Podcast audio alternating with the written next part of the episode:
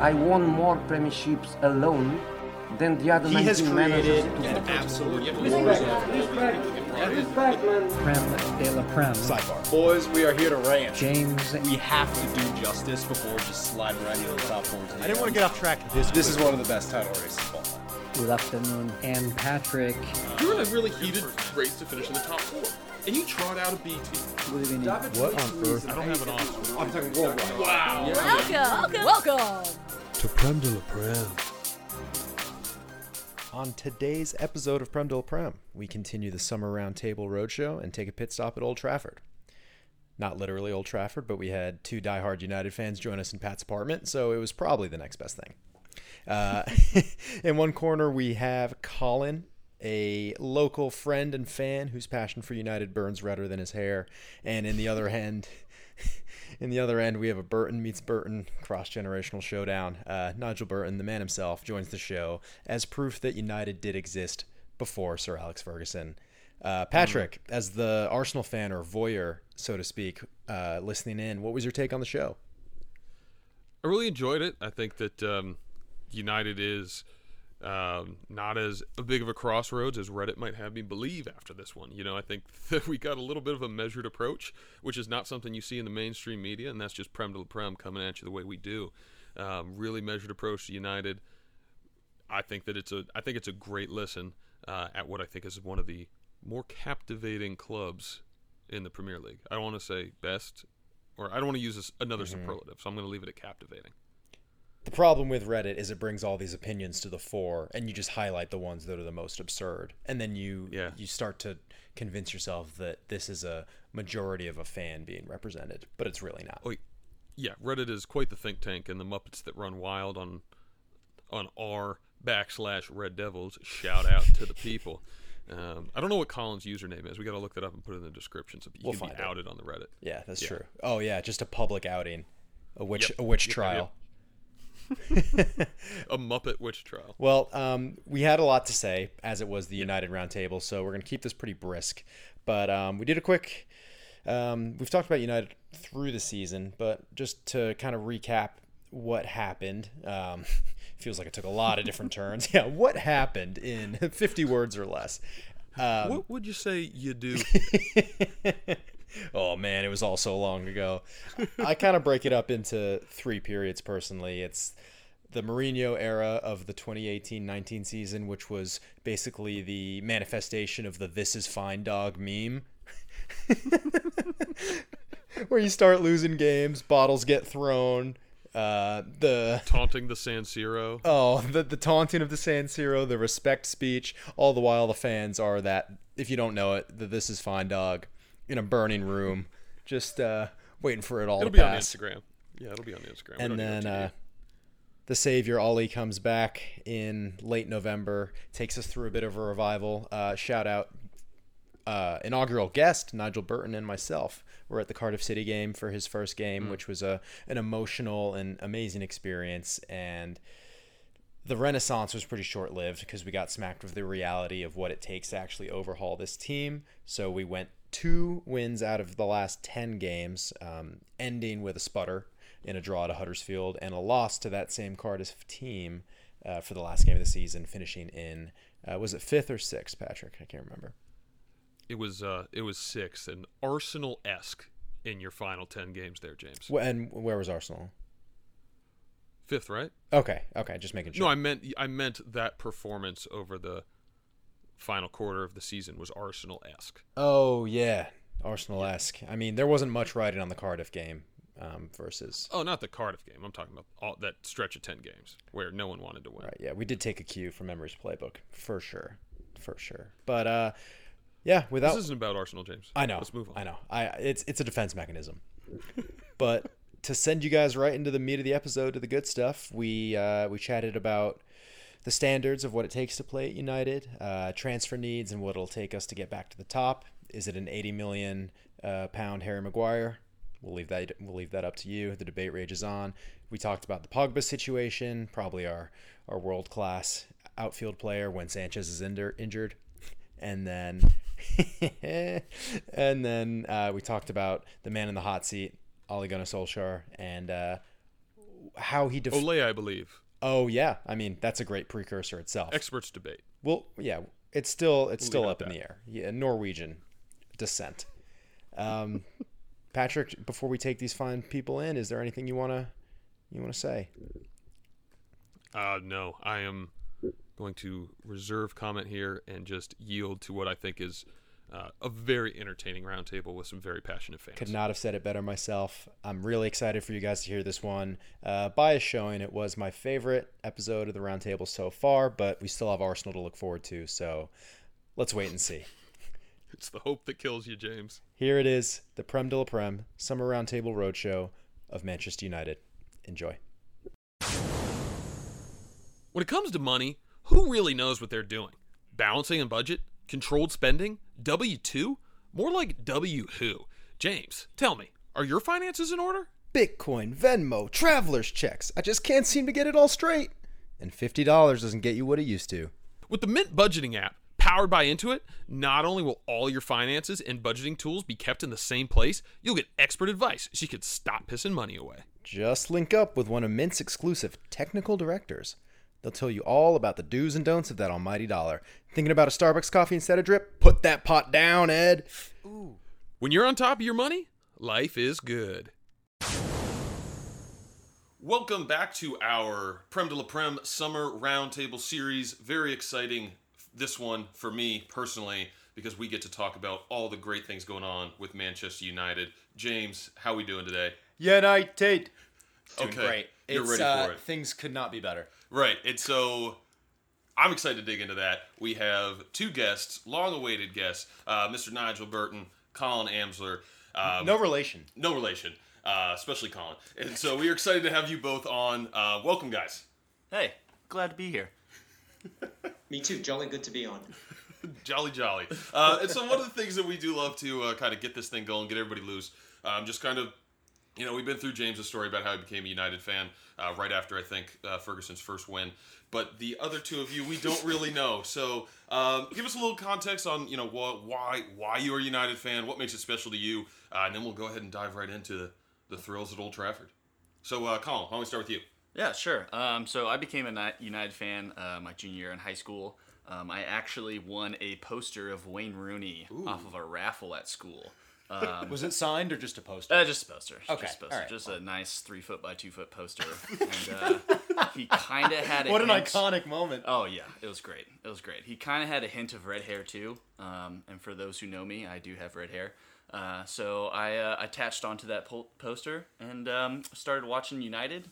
Luckily for me, it was the uh, glory years of uh, United. Can we least- can we get a year like uh, just to pin it down to when you started watching? Yeah, 2008. Okay. Yeah, yeah. Junior in high school, 2008. Great year. Good year. Yeah, yeah. Good vintage. Great, Great year. year. Uh, and then it's just kind of just been a slow downhill fall from from there. A brief little rock. Well, kind you, you kind of held a little bit through Yeah. 2012. Yeah, 2012 into 13, and then it's uh, well, that's all she wrote for there. So Yeah. Wonderful. All right, thrilled to have you on. And uh, and Nigel, how about yourself? Oh, I um, started supporting Manchester United way back when, uh, when I was a, little uh, seven-year-old lad, and uh, uh, watching the 1966 uh, World Cup, which you know uh, is good for uh, those who want to calculate uh, uh, the uh, age. Some say it's still coming home. yeah, 1966, the last time England, uh, yeah, brought the World Cup uh, home. Um, and in the 1966 World Cup, I didn't choose as uh, somebody I wanted to follow um, the hat trick hero, who was Geoff Hurst, or the captain hero, who was Bobby Moore. I instead chose the dour defensive midfielder who uh, carried us through the World Cup, a guy called Nobby Stiles, not even Bobby Chop. And Nobby Stiles happened to play for Manchester United. He was their defensive midfielder. And as we get into this uh, discussion about what's needed for the new season ahead, I think a new Nobby Stiles is required. or even or even the same. On yeah, on name or alone. maybe Nobby himself. Yeah. Yeah. Uh, even though at the moment he's uh, rapidly getting close to his 80s, but he might be slightly better than Fred. But let's uh, let's say that's when it started. So um, that was way back when, and I followed them through the glory years of the 60s with George Best, Bobby Charlton, Nobby Stiles, uh, and their manager Sir Matt Busby at the time. Through then, The first European Uh, Cup. Yeah, first European Cup, first English team to win a European Cup, a couple of titles, Premiership titles, and then uh, uh, when Sir Matt Busby retired, went through uh, what 15 years of uh, greyness and uh, and uh, doom and despair until the great Sir Alex Ferguson arrived, and um, hopefully we're not in for another 15 years. But history is repeating itself after he's retired. But that's that's my history. We're already through five. Yeah, Terrifying. Okay, okay, so time's marched on. Good. Yeah. Yeah, well, I think that that is a, a good segue. I first want to, before we get into what I believe to be the best parts of Manchester United, I would like for you all to take a little moment to celebrate amongst yourselves. David Moyes' contract has expired. Yes. We are free and clear. All right. That's true. we can focus on the, the present. Um, frees up some money for Alexis. right, and so I think um, we'll, we'll What dive about right in. Is, is Fellaini's contract finished as well? I do not know that.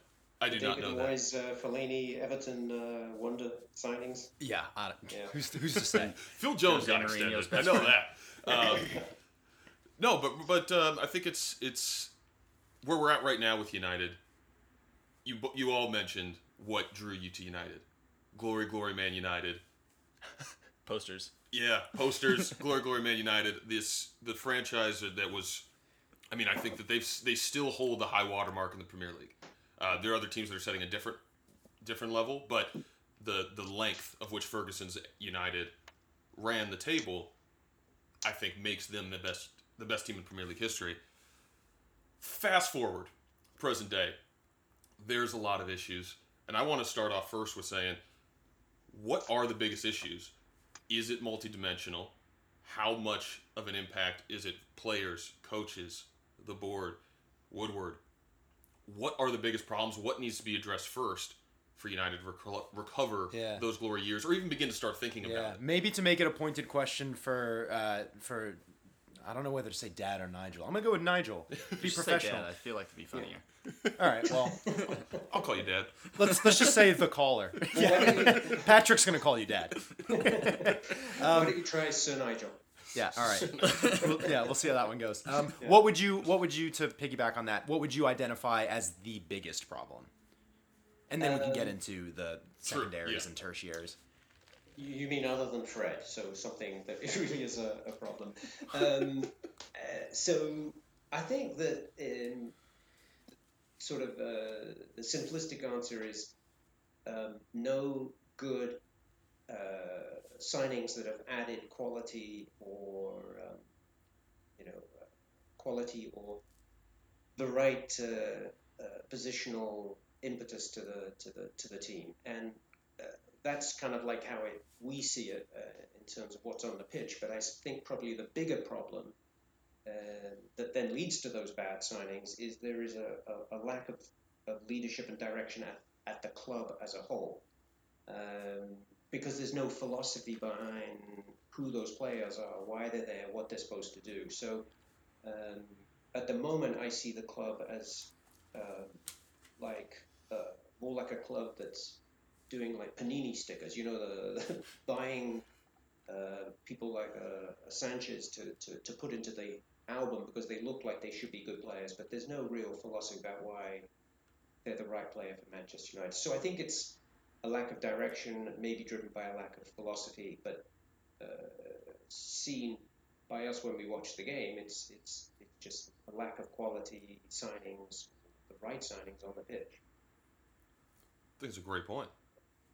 Colin, do you care to have a what, what- what's the biggest problem with United here? Yeah, I would I would have to agree with Mr. Sir Nigel. Um, I think it's mainly a direction. Two titles.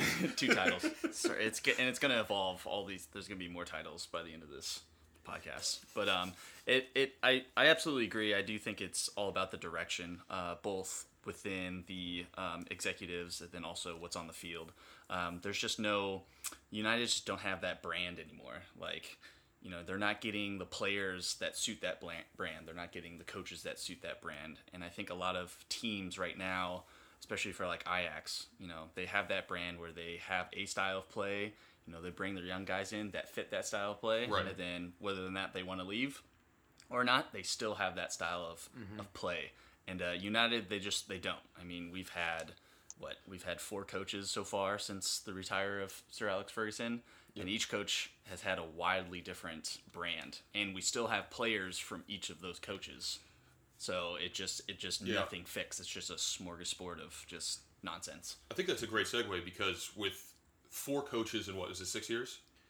Um, So yeah, this will be our seventh year. 2013 retired, going into the 2013-14. Okay, so six seasons, four coaches. Um, you know, how do you even if you do have direction within each one of those, you know, r- um, Mm-hmm. you know, leaderships. Each one of those coaches has directions, the style of play. I'm not saying that they have. I think Mourinho certainly did. Van Gaal certainly did. But then you try to blend them all together. Mm-hmm. Yeah. United as a club loses that consistency, that identity that I think made them so attractive to so many people back when, Yeah. and you know that style of play. And you saw glimpses of it with with uh, when when when Ole first took over, and you know that was, I think, everybody kind of got that old United feeling, and obviously got the extension. And I think this is a good segue into talking about Ole. How much do you guys want to commit to Ole as your next coach? Because I think the consistency has certainly been a problem long term. But then you also have to hedge that versus is he the right guy or is he not the right guy? So how yes, how, how much what type of style what I guess maybe what type of players will fit in Ole's style, assuming Ole's style is Ferguson 2.0 or So have Ferguson we? Um, uh, I may not have been keeping up with the BBC uh, gossip, but we've got a new a new manager, Ole. The Spanish uh, Spanish Ole. bullfighter has arrived. Mr. Mr. OGS. El Matador, Yes. they call him. Yeah. I think Yeah, I think uh, the aficionados amongst us, uh, Patrick, go with o, uh, Ollie. Okay. Yeah, Ole. if if I don't Or- mispronounce or- somebody's or name in a podcast, it's not a real episode of Prem de la Prem. So we're Oh, okay. we're covered Okay. there. Yeah, we're already on board for our quota. Um, the- can, I- can I offer a precursor there just to transition fully into Mr. Ole? Um, I think the what what Nigel and Colin both touched on was um, a lack of consistent philosophy and just filling players who are objectively good players. You know, I think it would be unfair to say Sanchez is not or was never a good player. I don't think anyone's arguing that. I think um, what we've seen in the recent decade or two decades in football in general is um, the rise of the technical director. And the reason that position came about is because um, coaching roles and tenures of coaches were so tumultuous mm. that you needed the through line between executives and coaches. So that was a luxury we didn't need when we had David Gill and Sir Alex because they knew they were staying for the long run. Neither of them were going to get displaced and they were on board with the same philosophy. Right. When Sir Alex left, we did not implement a technical director. So now I think Colin you made this point pretty well. We have players from four different managers with four different philosophies on the same team now. Right. And it makes the trouble to bring it all the way to um, to Ole uh, is how do you how do you bridge a mentality for players who are not brought into the same system and I, I, I i'll pitch it over to you guys to to maybe that being the first of many challenges he has to address and what will be a barometer of his success this season Um, yeah, so uh, I think there are two sort of uh, uh, two people need to bring uh, philosophies, uh, but uh, they're slightly different. One is, as you said, James, like the, the role of the technical director in liaison with the managing director. But I do believe the coach, and we'll come therefore to uh, Ollie or Ole in, uh, in, in, a, in a minute. But I think the coach, just like Ferguson, uh, the good coaches these days also have their philosophy. So if you think Totally. about, let's say, Man City, uh, Guardiola has a definitive philosophy of how he, how he wants to play football. It's nothing to do with Manchester City. It's the same he had at Bayern, the same he had at Barcelona. Mm-hmm. And then the Right. technical director, who he knows, and I think uh, sort of prefaced Guardiola coming they were a package deal yeah it? His name is Chi. Tichin, Chi, Chi, something. I think. Kate- But maybe Kate Patrick, you could help us offhand. with the pronunciation of the Man City. Yeah, Patrick. technical director. No, you, you guys nailed it. No need for me to Okay. get involved here. anyway, he's I think he's from Catalan himself, so he's linked with Pep Guardiola over Right. the years, and he then takes that uh, sort of philosophy of the pitch onto okay, he's who we need to go and look out Yes. for, and relays that to the manager director and says, you know, um, we need, I don't know, let's just hypothetically say, uh, we need uh, John Stones, but we don't need Chris Smalling. You know, so um, not that that was ever a contest. So um, the problem, I think, when we talk about philosophy is two things. Ferguson had a, a philosophy about how Manchester United would play on the pitch. He also happened to have the strength, and as you mentioned, James, the relationship with the manager director to say this is also the players we need, you know, Right. that are either from the academy, you know, over a period of five or ten years, or from marquee signings. Um, so the challenge now for Manchester United is, on the one hand, they don't have. I don't think they have the philosophy about what they want to do on the pitch, and I don't know if we want to get into the full Ole conversation right now. Uh, but that's my big question mark there. I think saying I want to play as he did for the last, you know, when he arrived for the last 15, 20 games of the season, I want to play the Manchester United way is what, what is the what it, what is the Manchester United way? I don't know what he means by that. Um, I mean, we know in our heart what that is, but what does that mean in terms of modern football? Not you know from the 1960s or from even the Ferguson era. What what is that? It's clearly not. Mm-hmm. You don't think you don't think you could articulate it, or he has articulated it? I don't think he's articulated. What he has said is we're not going to be outrun by another team. Right. So okay, so we're going to run the most on the pitch. That's okay. That's one dimension. But what are the others? Is what's the what's the formation? What's the what's the equivalent of uh, like? So you could you could say what Guardiola's philosophy is in terms of um, of uh, uh, pressing uh, pressing and possession. Uh, you could dig, uh, you could uh, give the Klopp philosophy. You know what that is at Liverpool. You could, but I don't know when he says we're going to play the Manchester United way. Does he mean four four two? Because that's what I think the, the Man United way was. But does, is that what he really Right. means? Uh, uh, Yeah. Which I think you'd be cut apart in today's uh, football if you put out a four four two formation. I think So I don't think we have. Sorry to uh, just Go to ahead. finish the thought. The problem is two philosophies, if you know, uh, or two people's philosophies. The one on the pitch, and then that translated to the technical director, which doesn't exist, or even to Edward Woodward, who, you know, has uh, no idea about what he's supposed to be trying to do or how to do it. What a glowing recommendation. Hmm. Yeah, and no, I think that's a it's a it's a really big question to ask of Ollie. Am I saying that right now? Ollie. Ollie, Ollie, yeah. O- Ollie. Um, because when I when I heard him say that, I I you know, I said, oh great, old United's back, and I got to be scared of them again. You know, they're going to run me down. Doesn't matter how much we're winning by. They're going to come out and they're going to put the pressure on the second half. They're going to you know they're going to assert themselves at all times. When I think of United and I get the scaries, I think of that. I think of a team who no matter no matter the situation was the favorite at all times. That's the that's the United way. But then you peel that peel the onion back one layer, there's no substance to that quote, like you mentioned, if you don't really have a philosophy back in that. And and so were you was United hooked on a feeling? And Colin, I'll go to, here to you. Was United hooked on a feeling in terms of going back to the well, the Ferguson well, and just trying to establish some nostalgia without really establishing a true philosophy? Was Ole the right man for the job? I think on the interim basis, yes. I think the question remains about the long term.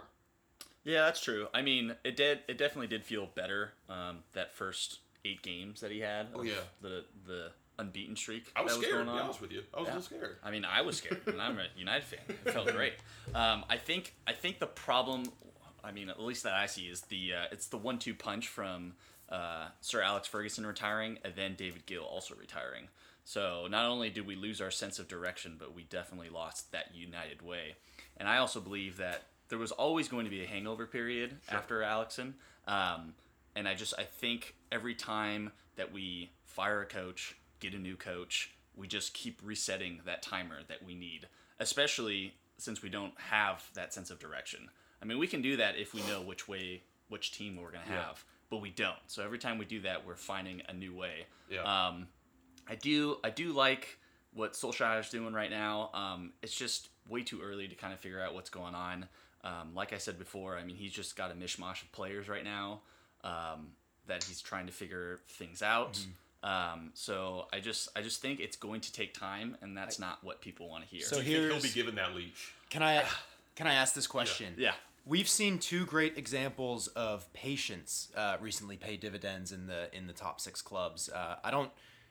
I wouldn't go to Guardiola because I think he, you know, had a season to get settled in and then started dominating. I think patience in the sense of what Klopp's done at Liverpool, Yep. Pochettino's leash at Tottenham. Yep. United obviously need to exert patience with their manager. However, a lot of people already kind of know deep down Ole is not that person. So how are you guys defining patience this season? Do you have patience? What is that leash for Yeah. for Ole? And let's be clear, this is a football problem. This isn't a United problem. Patience with managers. You know, the era of player, pa- player power, immediate expectations, not being able. To, This it, it happens across football, but with United's ambitions, I think yeah, it's Yeah. going to be a tough thing to overcome. Uh, I think, I think um, the problem with the patience is that I don't think a lot of player or uh, not players. I'm sorry. Uh, a lot of fans right now. I think they believe that since there's a revolving door of coaches, that success can be brought on with bringing a new manager immediately because that happens all the time. Um, and since United aren't used, or at least this wave of United generational fans, such as myself, aren't used to being in such a vulnerable position and not being in the top one, two, three, and four uh, every single season, is that when we don't have success, people just start freaking out, and they just they essentially don't know how to lose.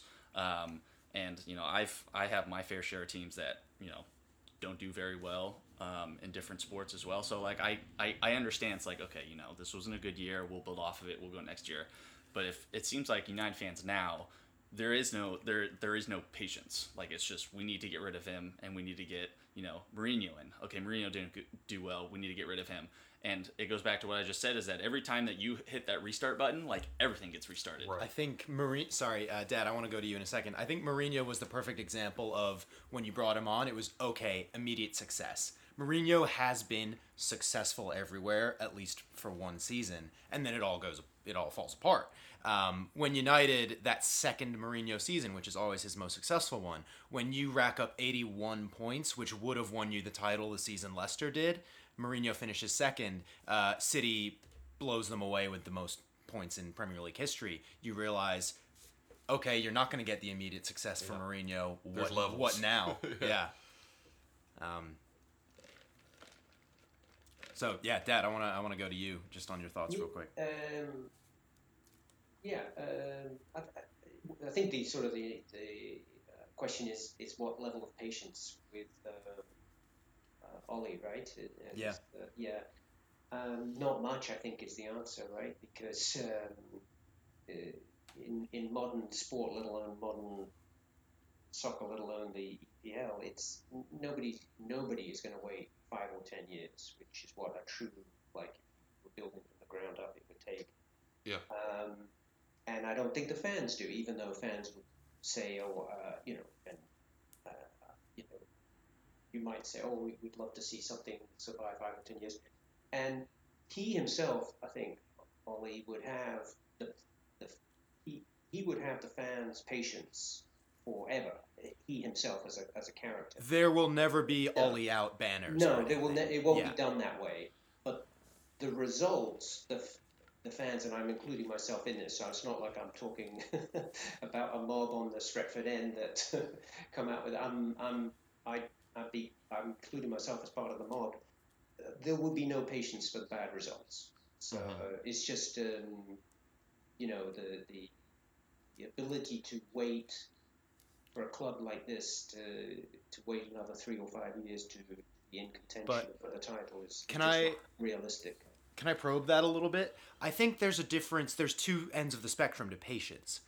And you mentioned the five to 10 years, but I'm talking about what about halfway through the season? What about a full season? I think to a certain extent, we're just going to drive ourselves crazy if we don't sit with something. And I think the problem is inherently with Ollie because a lot of people know he doesn't have the credentials to establish that um, that level of patience. So, it- So it- it- I think the patience runs out when Champions League football is not a realistic proposition for the season ahead. So, as a fan, I would say I'll have patience if we're not let's say December or January, that we're not in the title race, which, by the way, I fully expect us not to be. Yeah, okay, Okay, I'm glad that was Yeah. established. Yes. Yeah. I think that at, at most there will be three teams that are in the Right. race. So uh, that's not when my patience would end, or when I think fan. Let's do this as the third person. When the fans' patience will run out, because that's you know that that would be a, a, a big expectation. Um, it would be it will run out, same as it always has in the past. You know, when it did with Moyes, when it did with uh, Van Gaal, when it did with uh, Mourinho, when Champions League football is not on the horizon, and uh, there will be a switch, Yeah. or there should be a switch. Yeah, So, I, I I definitely agree with that, and I think that um, when you really break it down, I kind of think that what what a United fan, and correct me if I'm wrong, that's why y'all are here, really wants to see this season as progress, some sort of progress. Yeah. Um, that can be defined in many different ways, and I'm going to ask y'all to define it. What what level of progress would you like to see? And I think that James might be able to, to peel this back a little bit deeper in terms of we, we talked about Ollie. Um, we can kind of wrap that discussion up, I think. But Yeah. um, then you talk about the characters in the team. Yeah. Pogba's obviously the most divisive at this point, and then you have um, you know some other players who who might be time for them to go. Is that progress? Is bringing in new players progress? Is seeing Scott McTominay play 38 games in the Premier League progress? How do you define progress? So I think that's a great question, and I think this will take us from you know what we're seeing in the technical box and Ollie to the players, and I think my exact reaction to what is the expectation, what is progress, I can very clearly pin it down myself. Top three next season are going to be City, Liverpool, Spurs. Arsenal, Chelsea, and United will fight for that fourth place. United needs to win that fourth place, and you need to see these young players. And let's not let off the hook Martial Rashford. We need to see potential realized. I think those are my twofold goals for next season. And so, Colin, so Champions League football fourth fourth place, seeing progress in players. I'll call that. youth, I'll yeah. call it a Okay. successful season. I think thinking we finish um, in that top three is delusional. and I will say I don't think that is delusional. I don't necessarily think that any of Chelsea, Arsenal, or United are what I would call Champions League sides right now. But one of them's probably going to get it. So it's kind of like who who's going to rise to the yeah, top. I'm of not. I'm not barrel subscribing to six. Wolves or anyone breaking top six yet. Top six, yes. Top four, I agree with you. I think they could break into the top Sorry, six. yeah, top four. Okay. But yeah, Yeah, I was, I was about to say, I was like, I, I'm gonna have to disagree with you because right now, since the top six is now the new top four, at least in the Premier League, uh, we gotta watch out for teams like you know Leicester and the Wolves and all that kind of stuff. Because I mean, they could have a, they could build off their success from last season and then have a breakout season. Right. And if you know United is still playing with their toes and Chelsea is still sh- in shambles and Arsenal doing Arsenal things, I mean, that could That's your one, Colin. that could. All right, that was my one. That was One- my one. one more, you get a mute. okay, okay, fair enough, fair enough. Um, it, it could it could easily it could easily become you know a top top seven top eight race, and you know it could it could change it could change a lot. Um, and then you're talking about European football, not just Champions League football. yeah, that's true. So I mean, my I would I would have to agree with James. I would say you know it, the standard for next season would be top four. Uh, I would like to see players progress. Um, it just Which players? I, it's just hard to say right now fire? because depending if like Lukaku and Pogba leave, um, it's just kind of it's just gonna s- I have to have my reservations to see who's going to be starting, who's how we're gonna line up and all that kind of stuff. But I definitely I can't say I would like to see Pogba progress because he could be gone after next year or this year. I don't know. But yes, I would like to see Rashford, Martial since they just got those shiny new contracts. Um, and then even some of the young players like Mason Greenwood, you know, all I hear is great things about him. So if he gets uh, chances on the field, I would love to see what he's he's got to do. Mm-hmm. Um, and then also just seeing Ollie um, grow as a coach as well, because I mean this is his big stage. So we'll see what he does. We'll see And I think reacts. growth in the players and the results will go hand in hand with all uh, Yeah. Ole- Ole's Yeah, of course. So, I, Dad, I think we got your answer a little bit earlier on expectations for this season, and coming up to the 30 minute mark, I do want to bring it fully into the fold of the players and ask you guys. Um, I saw a really great post on Instagram that looked at United squad that they flew out to Australia, and it said, "Take Pogba out of this team, and you're looking at a very average squad." Absolutely. take Pogba out of this team, there are no world class players in the outfield, barring De Gea. So I want to ask you guys. We'll get onto the full team, but let's talk about the Pogba situation. Let's say you are um, determining your stance. You're the Ed Woodward. Are you selling him? Are you keeping him? What are you telling him behind closed doors?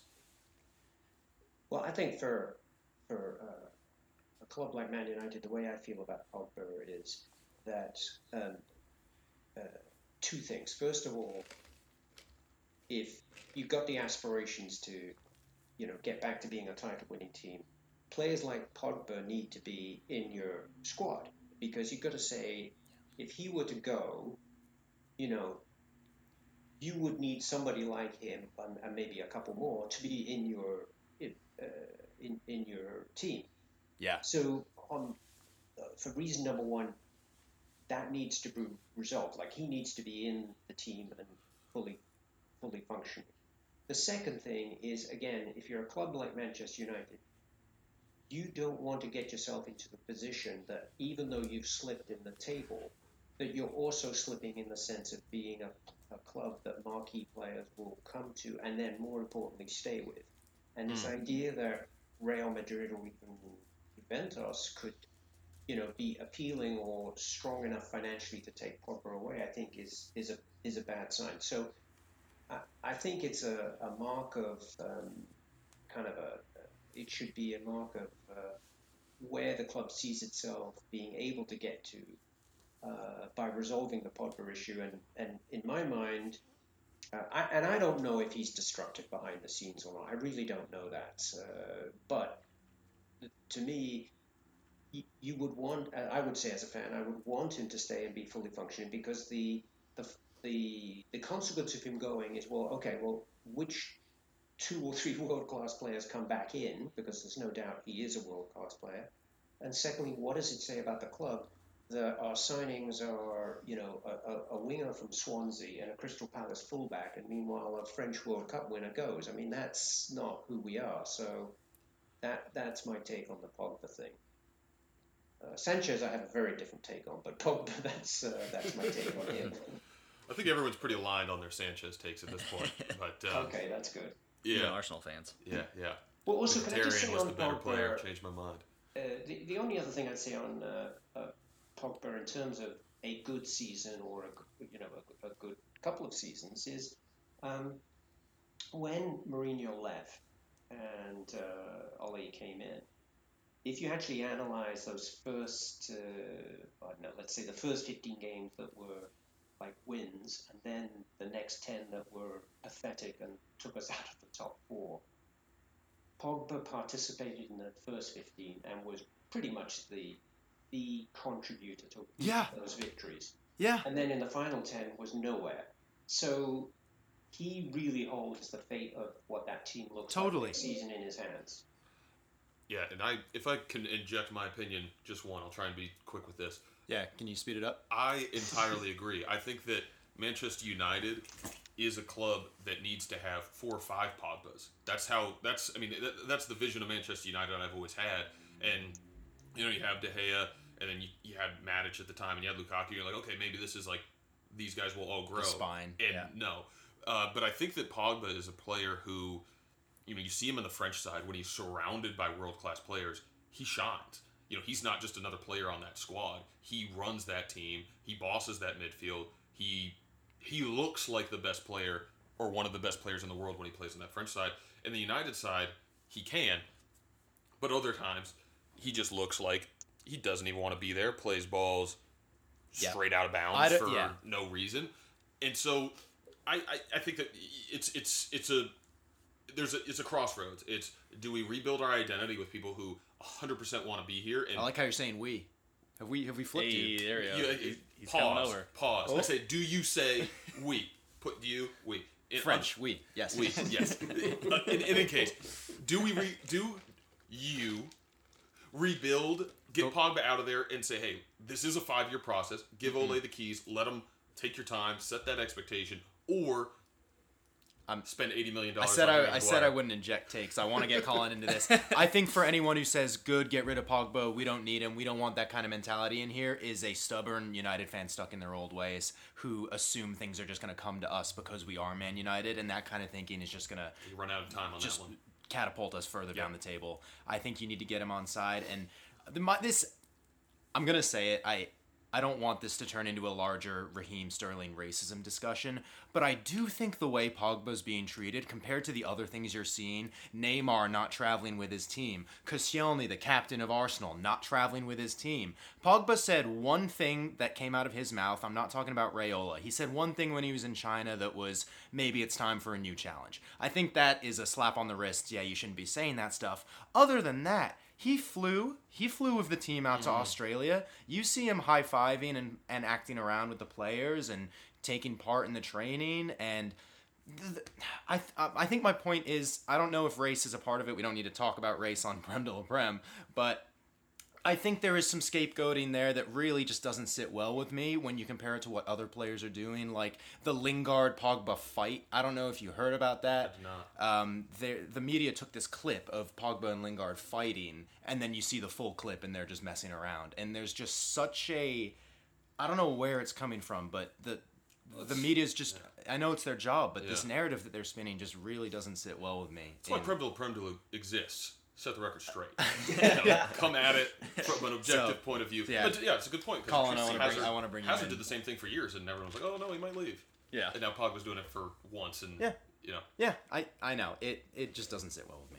Yeah, I I would I would have to say I mean I I kind I'm kind of like playing on both sides of the Pogba train right now. Um, I mean I could totally see it from Pogba's perspective because I mean you got to imagine coming back to Manchester from Juventus, you have you know you got the um, you got Manchester calling, you have a new coach Jose Mourinho, coming in, you got Zlatan Ibrahimovic coming over. So you have this you have this idea that at least for the next two years, like this team is gonna be it's gonna be it's gonna be pretty badass. That was a team built to win the title. That was a team built to win the title, and uh, after that first, or you know, halfway through that first year, there's some learning pains, but like it's looking good. It's Yeah. looking really good. And then Zlatan blows his knee out, right. and after that happened, I I think that was just the ticking time bomb of Mourinho's downfall. And once that happens, I mean, Pogba loses his friend, his mentor. Um, Zlatan gets shipped out, you know, eight ten months later down here to Los Angeles, um, and then it's just him, and he's what 24, maybe 25 at the time. Uh, him and Mourinho are starting to sour. Sour. Uh, Mourinho and Manchester United are starting to sour. So then you know that starts spinning in its own direction. So that kind of falls off a cliff. So now you kind of got this bad taste in your mouth, and now you have a new new head coach coming in. And then as Pogba, after two two years, right, two three years, yeah, after this third year, you kind of start thinking like, year, yeah. yeah, yeah. After this third year, you kind of start thinking, if you're Pogba, you're like, do I want to sit around for this crazy carousel because there's no direction going on, or should I go somewhere that's already established? And you know, you start thinking that, you start putting that in your head.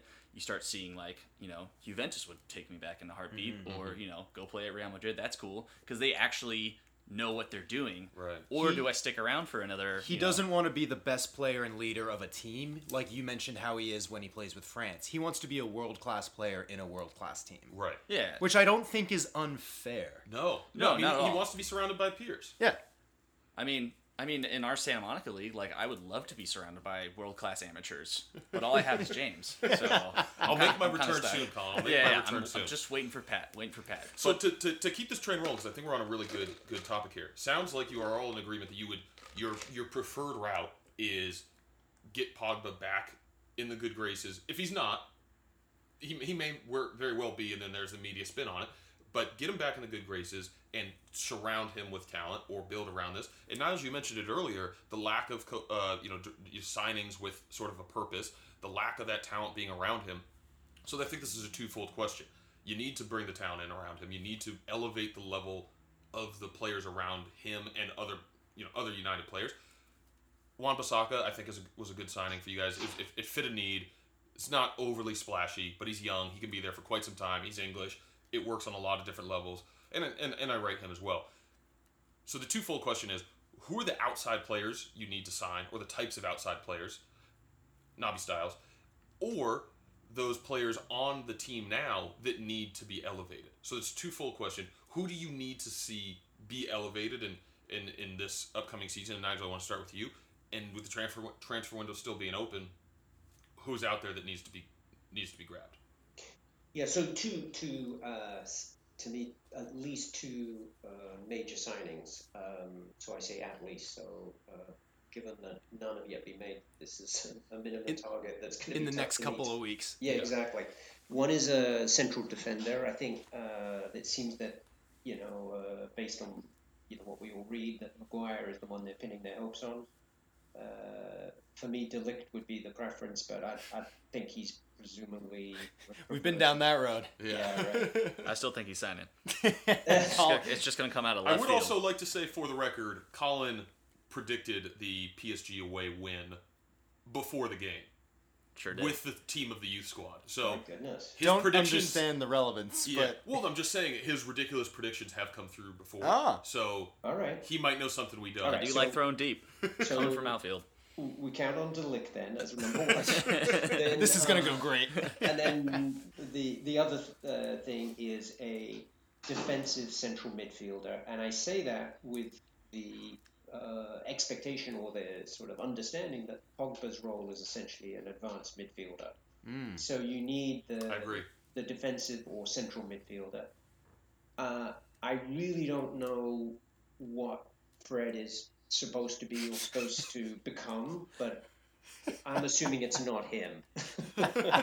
I'm putting Fred into the class of Djemba-Djemba. Uh, The player's so nice they named him twice. so uh, I'm not counting on uh, Fred. He's in the Anderson and uh, Djemba-Djemba mold, uh, and will be very enthusiastic. Great, a great guy to have as a substitute, but that's Fred.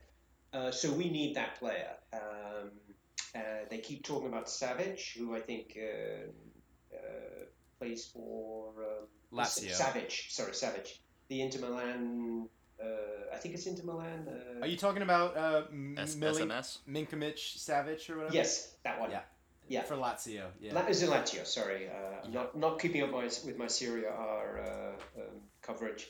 So uh, uh, someone someone like uh, that, uh, the Michael Carrick role, basically, I think is uh, the last player who filled that type of uh, Mm. role. Um, and those at minimum are the, are the two things we need. And that, to your earlier point, Jane, that assumes Martial and uh, well Rashford, but certainly Martial shows up for a full season. Uh, and that therefore uh, up front we don't need anybody, and I think that's a that's a pretty big um, that's a pretty big ask based on how Martial uh, carries himself. And then quick follow up. Uh, Lukaku leaves and we don't bring anyone in. What? No, uh, what do I, you? I- my preference is Lukaku stays. I think Okay. he's a brilliant uh, alternative centre forward. Uh, again, assuming you've got Rashford uh, and even maybe Martial, I don't see anything wrong with Lukaku. Uh, he's young. Uh, he scores goals. He actually had you know a reasonable goal scoring year. He just doesn't fit what the the kind of the first eleven or sorry the the, the style I think that uh, Ole's trying to uh, to Yeah. to play, and but I don't see any problem with him as a you know a uh, a bulldozer centre forward. So my I, I, you know unless he gets replaced, I certainly wouldn't sell him. Yeah, Again, I back to can do it. the back to the Pogba thing. I don't think a club like Manchester United should be thinking about like getting rid of Lukaku and then buying, you know, a, a, a- a centre forward from a, you know, a championship side or something. That, that's ridiculous. Am I the only one excited about Daniel James? Dude, I love the one. Yeah, well, I, I think that yeah, Lukaku would could could just bulldoze his way into the Europa quarters for you all by himself and Wow. and take care of the bottom of the Watch table yourself. for you, no problem. So. I, I yeah, I agree. I think he's a great guy to keep around. But no, Colin, who who who, who do we need to bring in? Do you do you do you agree with Nigel? Are there are there players that you think that United could step into those roles instead of? Yeah, let me let me take something Dad Yeah, uh, said or didn't say and pose that in the question to you. Yeah. The two players I've seen us seriously linked with, Maguire in the back, who you already mentioned wouldn't be your first choice to a De Ligt, which I don't think is going to happen. Uh, and then you mentioned central defender, not Bruno Fernandes, who is the other player I've seen us seriously linked with, who is an attacking midfielder. I don't, and I think Savage might be relatively new. So Bruno Fernandes from Sporting. Yeah, Yeah, that, that guy is great. right. But Whoever to- gets him is going to be blessed. So, so to Dad's point, that is a attacking midfielder, not a central defensive midfielder. I'm wondering if you agree with the assessment of the players we need. Yeah, uh, so I'm not really playing devil's advocate very much, especially when Nigel goes first. He kind of hits everything that I've been thinking. Red which- Devil's advocate. Yeah, great, great minds think alike. Um, but I, like I said, I would have to agree with Nigel. I do think uh, a center back is 100% needed before this is closed, or else we're going to be in some serious trouble. Um, I do think the center defensive mid we would need. I don't see it as like the number one priority. Uh, for me, I think we need to get some creativity going down that right flank because God forbid we have anything going on for the last six years. I mean, we don't even have a right winger, uh, the right midfielder. We we don't have any right midfield creativity. Everything goes through Pablo, who plays on the left. Um, so I think I think if we can find another creative midfielder that can play on the right of Pogba, so we can kind of start working down that side and stop being so one dimensional going down the left side, I think it will really kind of open up the field of play. But we haven't been really linked with anyone on the right side at all, so I think it's just going to be another another season going down the left again. So, but yeah, I would I would say center back and then another center midfielder that we can help open Right. up the field. Well, I think youth youth product Jesse Lingard's about to have his breakthrough year. Oh yeah, 27 year old Jesse Lingard. 27 years Still young. rated as a youth product. Um, but um, but yeah, no, I think I think these are these are all good points. I guess the only questions I would ask is those those positions that you were talking about. Um, where does where does Lindelof fit into this picture? Is he first team quality? And Scott McTominay is somebody I personally rate. Does he find a way into the first team? I mean, obviously, I think they do if you don't make signings, but are they are they people you guys are comfortable with being in the first team? Yeah, I mean, I I love Lindelof. If that's what you're saying, right? Lindelof, Yeah, not yeah. Lingard. Okay. Yeah. Yeah. I love Lindelof. I love I love his story, his Manchester United story. You know, he comes in, no one really knows about him. Uh, he starts playing, uh, doesn't play very good because he's getting used to the Premier League, uh, so everyone doesn't rate him. And then he has his breakthrough season, and now he's great. Um, Yeah. I, So I like a partner for him. Yeah, I, I would love a partner for him. Um, so so yeah, I think I think he he's definitely going to be the shining spot of the season, and I think if he keeps it up, you know, maybe maybe some camp- captaincy later. Um, I do love McTominay as well. You know, young boy coming through. You know, starting to put his stamp on. I don't know. I don't know how they're going to use him. I don't know if they want to use him as a as a center defensive midfielder. I don't know if they want him on the other side of Pogba. Yeah. Uh, I just don't even know how we're gonna line up. So I would love to. I would. Lo- I love youth products, but it just it all kind of sees if they fit in the mold. So I think with a uh, back five, if you put in uh, start with De Gea, of Shaw, Wan-Bissaka, Lindelof, and Maguire or De Ligt or whoever it might be, would be one of the ba- best uh, defensive units in, in the Premiership. So uh, I think Lindelof, uh, leaving aside the others I mentioned, to, to, but directly to your question about Lindelof, I think he's a class act. I think he's uh, he just had a bad start to the to the to the season, like a lot of players do coming into the Premiership. But I thought he was pretty classy last season, and I think alongside a more reliable central uh, defender partner, uh, aka not Phil Jones. or Um, Marcos Rojo, for that matter. Oh goodness gracious! Yeah, we've forgotten all about. Yeah. right. Uh, Marcos, uh, one tackle away from red card Rojo. Um, so Not just a clever last name. yeah, so no, Lindelof's a, a class act, and put so put that back five unit uh, together. I think that that's one of the best in, in would be one of the best in the Premiership. Hmm. So uh, no, I rate Lindelof. I think he's good. Okay, so you know we are we are closing in on uh, 45 minutes now, so I do want to want to put a bow on this. Um, got a little fun little f- three true or false questions I want to ask, and I want to get all three of you guys uh, to answer these. Then I want to do your expectations for what will make a successful campaign, and then predictions also for this next year. Um, and so, true or false? Um, United wins a trophy in the next five years. Colin, we'll start with you. True. Are you saying a trophy? A trophy. Just a trophy. A trophy. True. I'm not talking preseason tournaments. Hey, he's he's so, he's softballing. This Trigger for me. warning. I'm Say true. Is anyone saying false? I think it's a good question. No? uh, What trophy are you winning? He did say a trophy in five years. I mean, the the odds are pretty pretty good. So Patrick, how many trophies have uh, Manchester United won in the last three Baron years compared to Arsenal? One, right? The, the Europa League? Uh, no. FA Cup. Also, FA Cup, League the, Cup. Uh, the League Cup and Europa League. Don't remember any of those. Uh, chalk it up as one nothing So Arsenal. we're, we're saying we're saying three in the last three years and none in the next five, and we regard three in the last uh, three years as pretty abysmal. So uh, I think um, There's the your answer. Answer to your question is uh, what is the other? The, other- the question was phrased as true. True. True. no, what was it? We will or we won't. United wins a trophy the next five years. Okay, true. Um, I got what I wanted out of that question. Yeah, I don't. I, I think you. I think you already won just by asking that That's what you question. get for softballing All right, answers next, to us. Um, next question. Next one. Um, I don't know if this is getting better or worse for me or for you. Um, Ole Gunnar Solskjaer starts 2021 season as manager of Manchester United. Ooh, hot take. I'm gonna say true. Dad. Oh, you want me next? I'm going true. Despite all my earlier negativity, I'm going true. He makes it through a full season. Yes, Not just makes it, but is because we will make uh, we will make Yeah. Champions League. So I, I presume that's where we're going to end as well as a prediction of the top uh, top well. Then. I'll just go ahead and I'm cross going- off my next true or false. I'm gonna say I'm gonna say they give him at least uh, uh, two years. I'm, you know, I'm going maybe a year and a half. I'm going false because I'm a pessimist, and I think our our um, our the the worst parts of our nature as United fans and the United board will show through with lack of patience.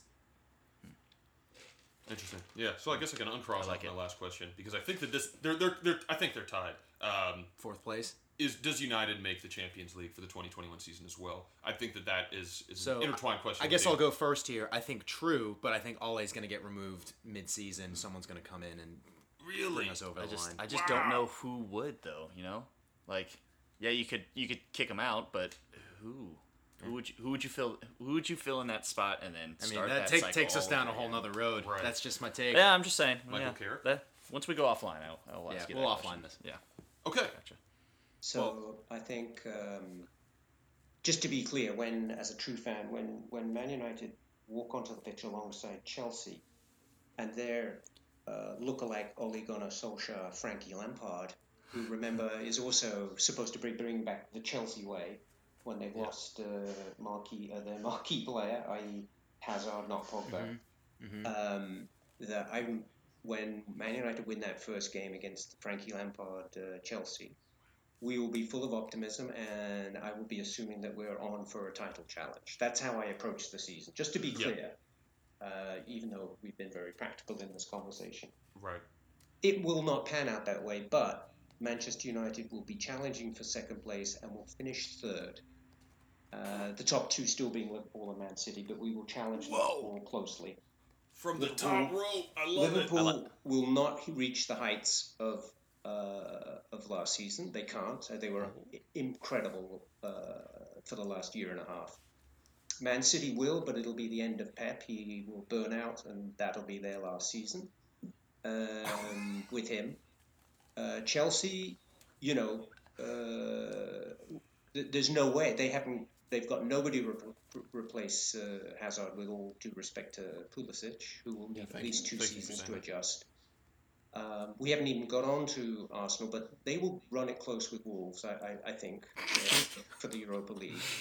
Uh, and Tottenham will not reach their heights either. So that is my prediction. Scorched earth. I'm, I'm, Scorched earth. I'm glad we got this recording on tape, so when this does come true, we can say, Nigel, Yeah. you are less of a man, more of a Spoken, prophet. spoken like a man who needs to go fire up a barbecue. Yes. You, threw, you threw out about six or seven hot takes there. I was uh, that was that was meant to be a linear segments, and you just you just went for the slam dunk, and I appreciate that.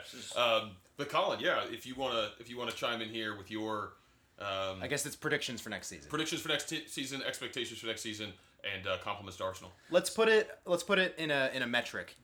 Go um, by order top six. By order top six? Okay. Uh, it's not going to be as wild as Sir Mr. Nigel, uh, but it will be. It'll probably be City again, just because they're stacked. Yep. Um, I could see Liverpool doing again because they are they they too they're probably just going to ride that high from last season. So Liverpool two. Spurs. I'm gonna go ahead and say I don't think Liverpool got worse. If anything, they're gonna get better. Yeah, I mean, so I, I also they think they, they, they scraped a lot of points out of some pretty miraculous True. situations. Okay. All right. That's True. what Yes. the introduction Yes. of VAR will. So you're it back. saying Yeah. City Yes. first, Liverpool second. I think, they Liverpool, lose, yeah. I think they lose eight points with the introduction of VAR. Okay. I still think Spurs will do, you know, bottle it. You know, so Yeah. they'll probably continue what they did this last season. So Spurs three, and then United four. I would have to say Arsenal five, just because they're not uh, as shambolic as people think they are, and they're definitely not as shambolic as Chelsea is right now. So That's- uh, I'm gonna say Chelsea six, and then everyone else after that. That's my exact order, except switch Chelsea and Arsenal. I think Arsenal's in for a very rough season. Really, um, because they're the Invincibles again until they're not. That's how I approach every season, Nigel. So uh, we are we are aligned. in You're going into the you're going into the first game of the season as Invincibles. yes until we're not. True, true fans. True fans. Undefeated. Yeah. Yeah, and that'll be uh, away at uh, Bournemouth, uh, two nothing loss. That's We call that a banana peel. Yeah. That's, yeah. that's normally a tricky fixture for, for the Gooners. Oh yeah, It'll- yeah. That Yeah. Southampton, every yeah, doesn't matter what it is. Um, but no, that is that was Can I ask one more question? Please. Just to wrap it up, to change the narrative of us being, uh, you know, uh, remembering the Glory Day fans. Uh, Dad, Colin, I want to ask you what your favorite post Ferguson moment is as a United fan, just to end it on a look to the future moment. I got several. Uh, I, if, if I could just squeeze in two, uh, Okay. because they, they both are. I actually then- think yeah. winning the Europa League, because it, it is about winning tournaments. I don't think there's anything wrong with the Europa League. I think that was quite an achievement, and and so that's my. It takes a lot to win a Europa League Yeah, final. that's my genuine favorite. But, but my e- close runner up to that is the Van Gaal uh, slip. Yes! uh, Oh, you took uh, mine! That, uh, that after he felt that the Arsenal players were, were uh, falling to the ground far too much in their attempts to beat Man United. Oh, so good. Colin, what do you think? Uh, I got two. I would say uh, legendary. That picture is legendary. We pulled up the, the Van Gaal on the floor, the floor club over here. I, yeah, it's all time. It's I would have time. to. s- I would have to say uh, Van Gaal's last game. Um, the FA Cup, right? That was the Yeah. FA Cup. Yeah, I would say We were at that la- game. Last game. Uh, it was just so much fun to watch. He, and then he brought the trophy to the press conference in an ultimate just uh, just power move. power move. without a lid, no one knows where that lid is. It disappeared. and then I'd probably have to say my boy Rooney getting 250 right before he went off to Everton. Yeah, bringing it full circle to your fandom. I There like we go. that. See, Yeah. die hard. Wonderful. Well, um, guys, this was this was a lot of fun. Uh, really, thank you uh, for coming on. Um, would love to have you back. I think we have a match match week three or four United Arsenal game. So like to see how we're both feeling there, and um, maybe maybe send a little debate. Um, because it seemed a little one-sided this time, but no. In all seriousness, really great conversation. I think that um, United is in for an interesting season. I think that's the best way to put it. Uh, but James, why don't you why don't you take us out? Yeah. Um, thank you guys for joining. Um, we will follow up with some outro information on how to reach us on social and all that good stuff. So in that vein, um, we're collecting a lot of just quotables from you guys. Just you know, oh, this was the best time of my life, something like that, that we can just uh, add on to our award submissions. So if you guys have anything good and nice you want to say about us, now's the time. Like right now, just nice. Anything? Yeah, we'll cut it out of the actual episode, but we Okay. want to just plop it into the outro. That just Something really we can nice take out of context. Yeah, exactly. Like Arsenal, the best team ever. Uh, Patrick's an amazing host. Things like that. I was gonna say uh, I can't wait to play soccer with Patrick again. There we go. Love it. Been wanting to say that all day. Ole is a great bullfighter. I need him on my team. Love it. And with that, thank you all for joining. Listeners at home, love you guys. We'll see you next time. What's up, Prem heads? Make sure to find us on Apple Podcasts at Prem de la Prem, a Premier League podcast, and smash that subscribe button for all other interviews, segments, and hot takes that you can handle. You can also find us on Instagram for some fire content at Prem de la Prem Podcast. No spaces, no punctuation, just like life.